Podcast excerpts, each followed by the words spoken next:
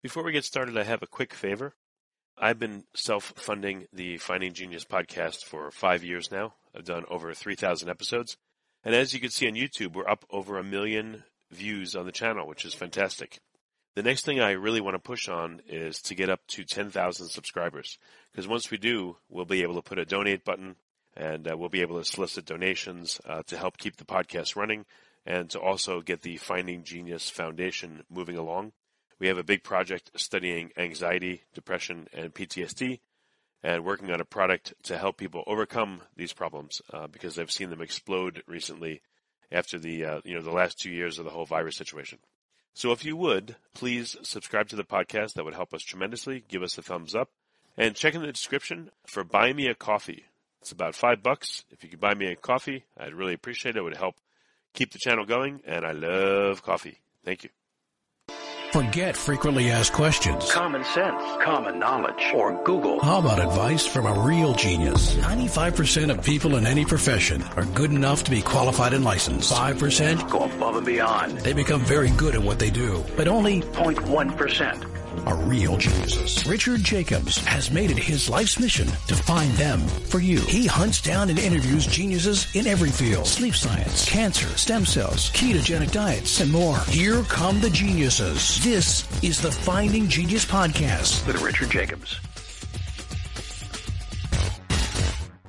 Before we begin, a note from our sponsor. I'm Richard Jacobs, Executive Director of the nonprofit Finding Genius Foundation and host of the Finding Genius podcast. In late 2016, I was rear-ended at 65 miles an hour by a truck on the highway, which sent me off-road into a ditch. The impact of the collision gave me a concussion and other injuries. At the hospital, a CT scan showed that I had thyroid nodules, which turned out to be cancer. It was then, when I had a biopsy of my neck, that I realized even if I was a millionaire, I wouldn't want a second or a third biopsy due to the pain and the invasiveness of it. And appointments at that time for thyroid experts were three to six months out, and I was worried about dying now, even if that was irrational. So because of this, I've decided to raise money to conduct a literature review on steroids on the causes of anxiety and depression, a condition that affects well over 50 million people in the United States and hundreds of millions worldwide. Our goal is to create a codex, a guide that reveals all possible treatments for anxiety and depression for people that live with the condition or for loved ones that have it, as my wife and my son do. To find out more about our fundraiser, visit findinggeniusfoundation.org and click on current initiatives. And now to our guest. Hello, this is Richard Jacobs with the Finding Genius podcast.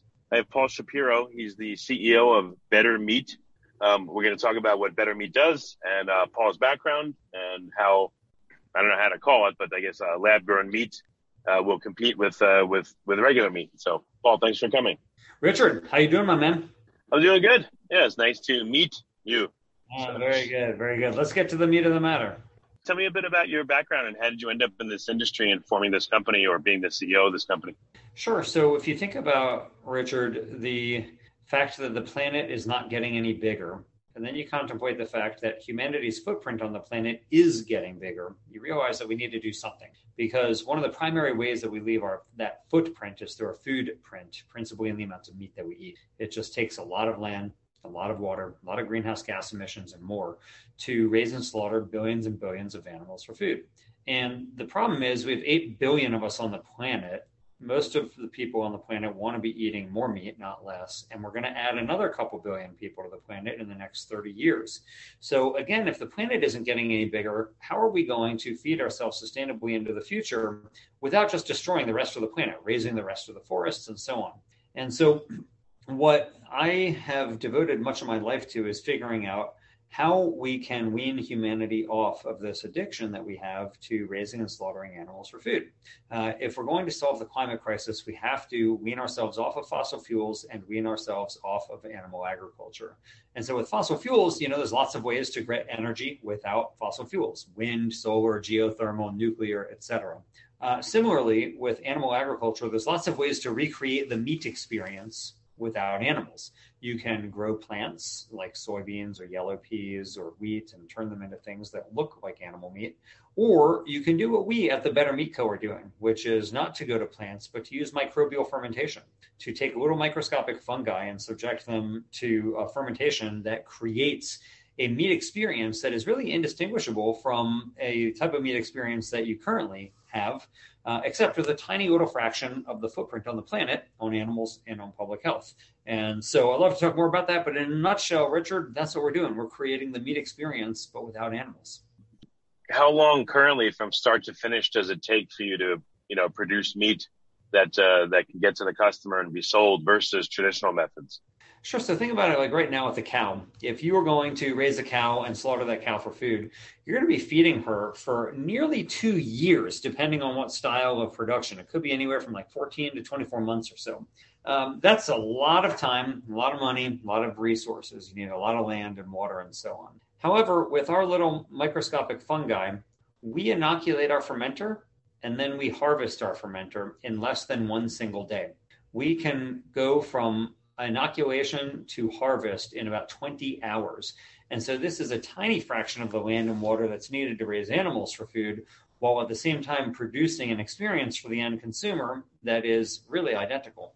Well, what what are you producing? Are you producing currently? You know, in the future, I'm sure it'll be maybe a like a burger, but uh, you know, a burger sized piece of of meat. But what are you producing right now? Like within 20 hours or 24 hours, what can you produce versus uh, you know, again, what I would get in the store or getting a hamburger, et cetera. Yeah, sure, Richard. So if you think about um, the production time, it really is just going to depend on the the volume is dependent on how big your fermenter is. And so at the Better Meat Co. in Sacramento, we have built what is really what we call the largest mycoprotein fermentation facility in America. And so we have fermenters that stretch three stories into the in, into the air, and we can produce thousands of pounds of product. So we're not, you know, producing one burger at a time here. We're producing lots and lots of burgers at a time. But we are an ingredients company. We are not a company that is uh, selling burgers or steaks on the market. Rather, what we're doing is creating ingredients that we sell to food companies like Hormel Foods and others for them to utilize in their products. And so we want to create the most convincing meat experience that you can without animals and then offer that to the big food companies so that they can be in a position to reduce their own footprint on the planet by using fewer animals. So, what, what are you fermenting? What's the substrate? And again, what, what does it produce and what does it look like and taste like, et cetera? Well, for people who aren't familiar with fermentation, let me just give like a brief background. So, you know, the first food processing technique that humanity ever invented was fire, right? We started cooking food. But after that, it was fermentation.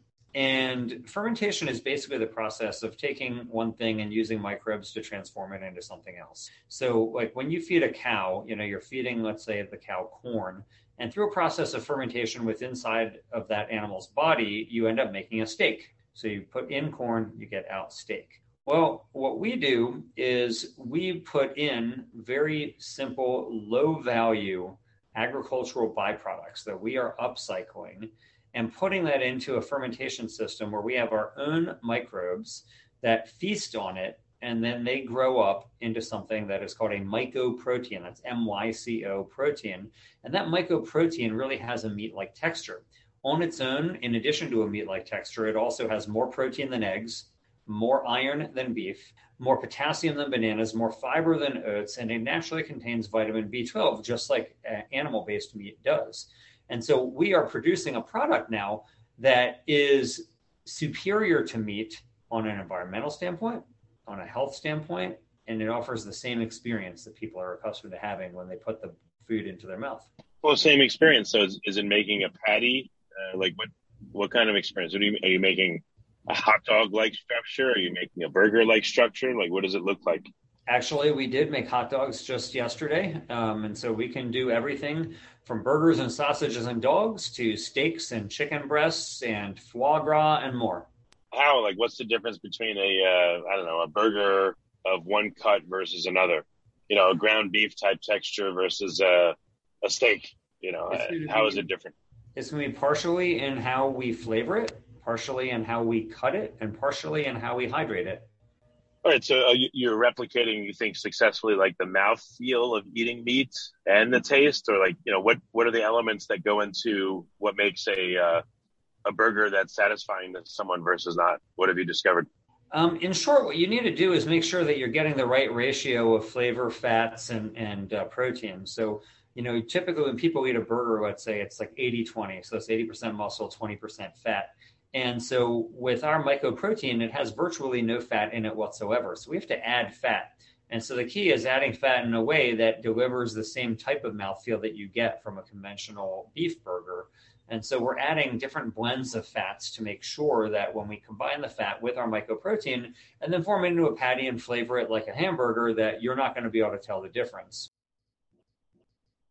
Before we continue, I've been personally funding the Finding Genius podcast for four and a half years now, which has led to 2,700 plus interviews of clinicians, researchers, scientists, CEOs, and other amazing people who are working to advance science and improve our lives and our world.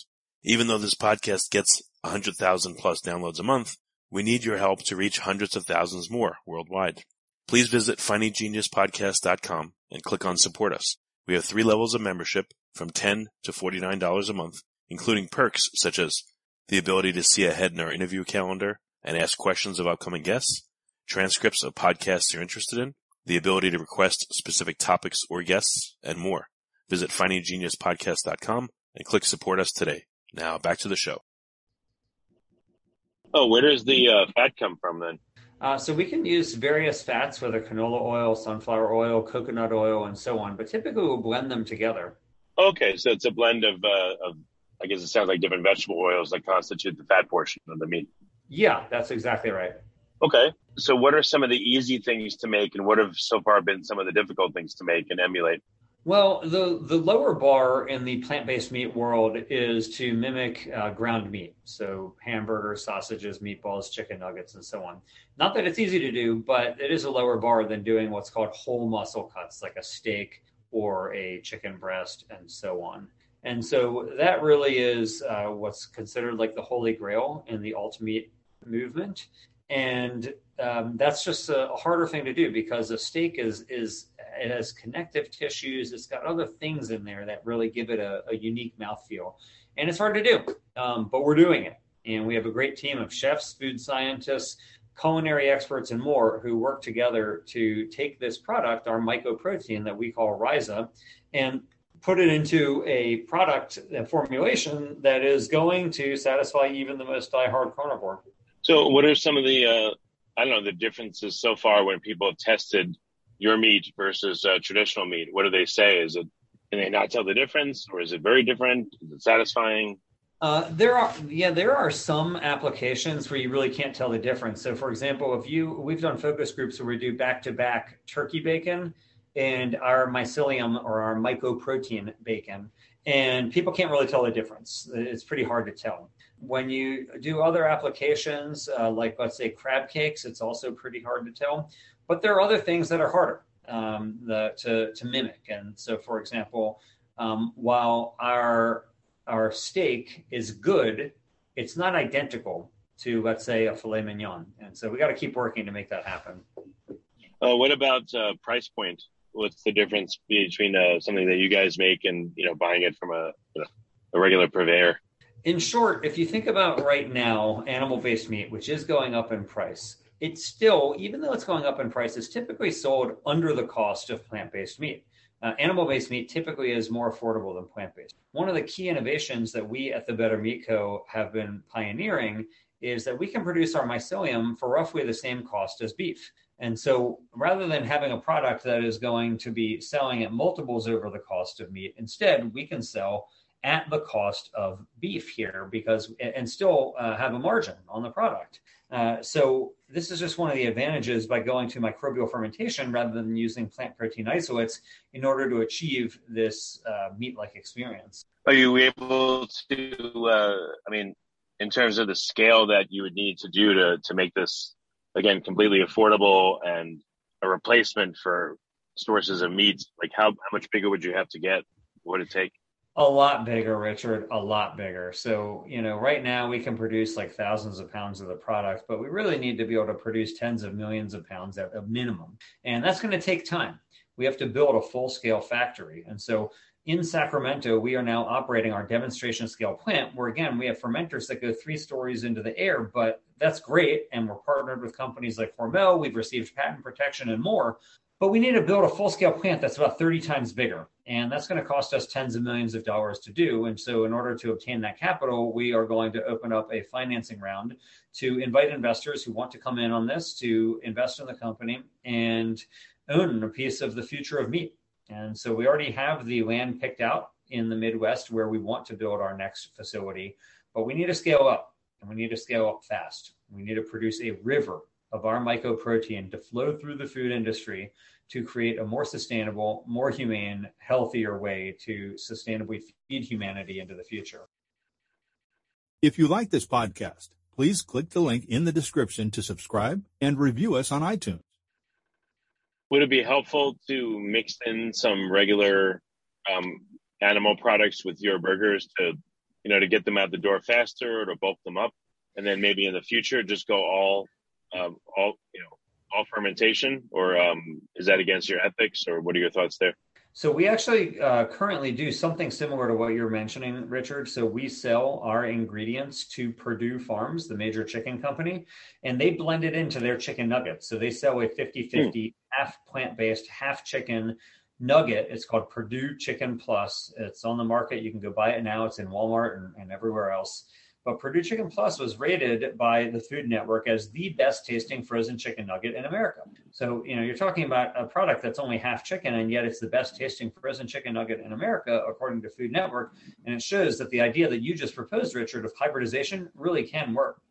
Yeah, no, that's re- that's really cool. Um, what are your thoughts about that model, though? Is it just a, you know, obviously a stopgap on the road towards 100% mycoprotein, or do you think um, it'll be a good thing going forward for quite a long time to do this? Well, I think that we're going to have animal-based meat for a long time, just in the way I think we're going to have, you know, gas-powered cars for a long time. And so I'm supportive of having hybrid cars that use a combination of both gas and electricity.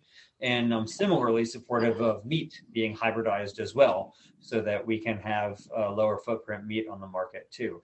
But yeah, eventually, I do think that you know, decades into the future, we'll be all electric in our vehicles, and just like I think decades into the future, we will not uh, have this system where we're slaughtering billions upon billions of animals for food anymore. Um, but it's going to take time. You know, it's going to take time. It, it took a long time, just as, as an example, to move, let's say, from whale oil to kerosene and then eventually to electricity. But we were slaughtering whales for centuries prior mm. to the invention of kerosene, which really decimated the whaling industry. Just in the same way that we used horse drawn carriages for centuries, in fact, millennia prior to the invention of the car. And I do see uh, the alternative meat movement as offering innovations that are similar to these other innovations, whether cars or kerosene, et cetera, that we will be displacing categories of our types of animal exploitation with new animal free innovations that are going to be better for the planet and better for us. All right. So you seem to have the attitude of, hey, you know, for doing half half, that's fine, whatever works, you're still having a big impact. Oh, yeah, for sure. Look, I don't want to let the perfect be the enemy of the good. Uh, if we could reduce the amount of animals we're raising for food by 50%, the environmental benefits would be dramatic. Right now, raising animals for food is the number one cause of deforestation on the planet. The number one reason the Amazon rainforest is being cut and burned down is because of humanity's desire for meat. And so, if we're concerned about climate change, if we're concerned about wildlife extinction, if we're concerned about keeping some semblance of the natural world still intact, we need to cut down on the number of animals who are using for food. And so, yes, if we could effectuate a 50% reduction in that number, what a great service to the world that would be. Yeah, no, that's excellent. You know, some of the uh, the competitors out there that again using plant isolates and all that to make make their products. Um, what do you see as some of the issues that they're having that uh, that you can learn from, so that you don't fall into the same trap? Well, I mean, a few things. One, some of these companies like Beyond Meat and Impossible Foods have been very successful. So I wouldn't necessarily call it a trap because these companies have done mm. have done pretty well. Um, at the same time, there is a limitation. Like Beyond Meat is relying on pea protein, and peas, of course, are cheaper than beef. But a pea protein burger is more expensive for a variety of reasons. One of which is that you're not using the whole pea. You're using a tiny little fraction of the pea that contains the protein, so you need a lot more peas to make that burger. It's still way more efficient than raising cows for food. But what we at the Better Meat Co. are doing by using our mycoprotein is using a whole food so we're not using the equivalent just of like the entire pea. We're using the entire pea plant. And so the, the really the equivalent thereof. And so I, that's one of the ways that we get the cost down is by doing what's called whole biomass fermentation, which is a method of creating a meat-like experience by actually growing a whole food in a fermenter. Yeah, no, that's excellent. In terms of cost, uh, I guess the 50-50 product obviously already is perfectly viable. Know, that's why you're able to sell it and it's being used. Is it a big leap in terms of cost to go to 100% mycoprotein?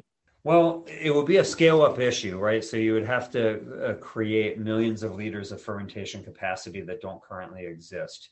Same time, you know, we're not going to have to rely only on mycoprotein in the same way we're not going to rely only on, let's say, wind energy, right? You also have solar and geothermal and nuclear and all these other low carbon methods of producing energy. And so, at, well, mycoprotein is one way to do this. It's one oar in the water.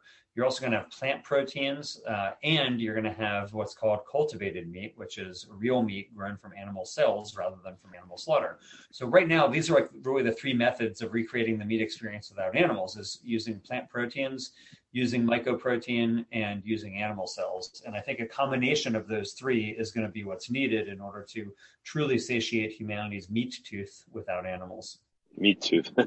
yeah, instead of a sweet tooth, that makes sense. Yeah. Yeah, yeah. Thank you. I'm glad you got. I'm glad you got the joke, Richard. Well, you know, as you can see from the beginning of the podcast, I like the uh, the dad jokes. So if we can apply them in this industry, we'll all be better off. Uh, I am a. Uh, I, I'm a big fan of dad jokes, much to the chagrin of many of my coworkers.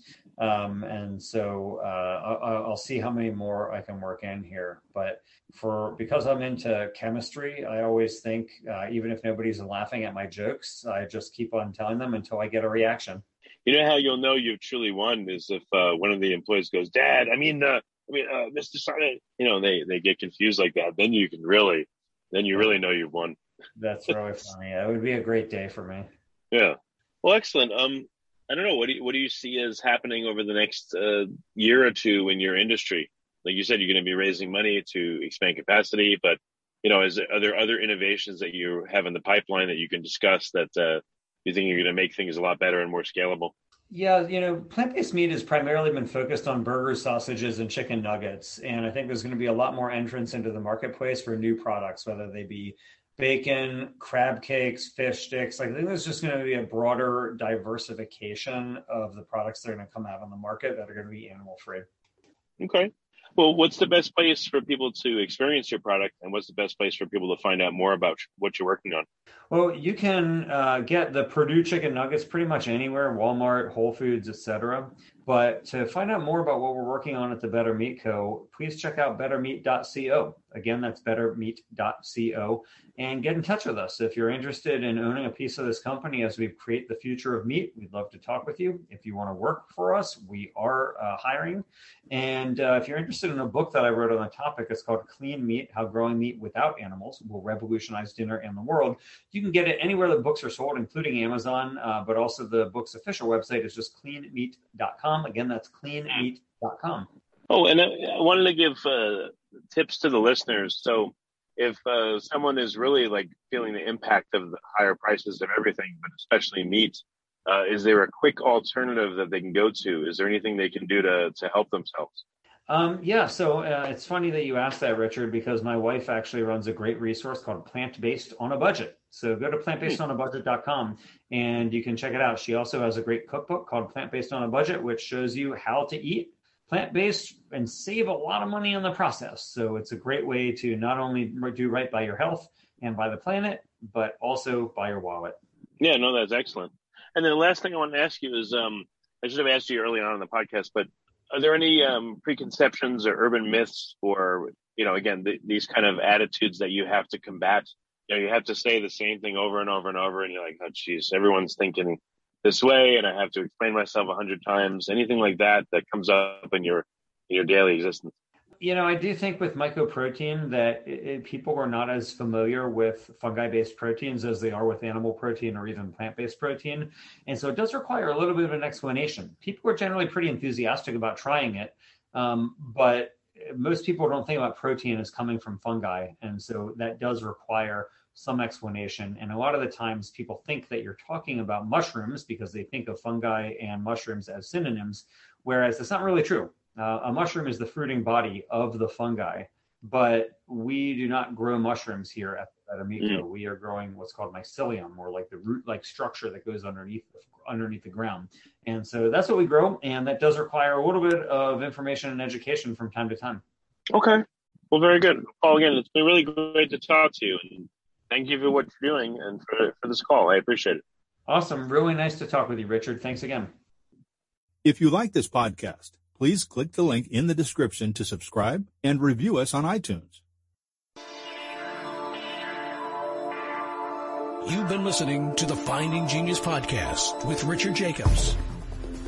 If you like what you hear, be sure to review and subscribe to the Finding Genius podcast on iTunes or wherever you listen to podcasts. And want to be smarter than everybody else? Become a premium member at findinggeniuspodcast.com. This podcast is for information only. No advice of any kind is being given. Any action you take or don't take as a result of listening is your sole responsibility. Consult professionals when advice is needed.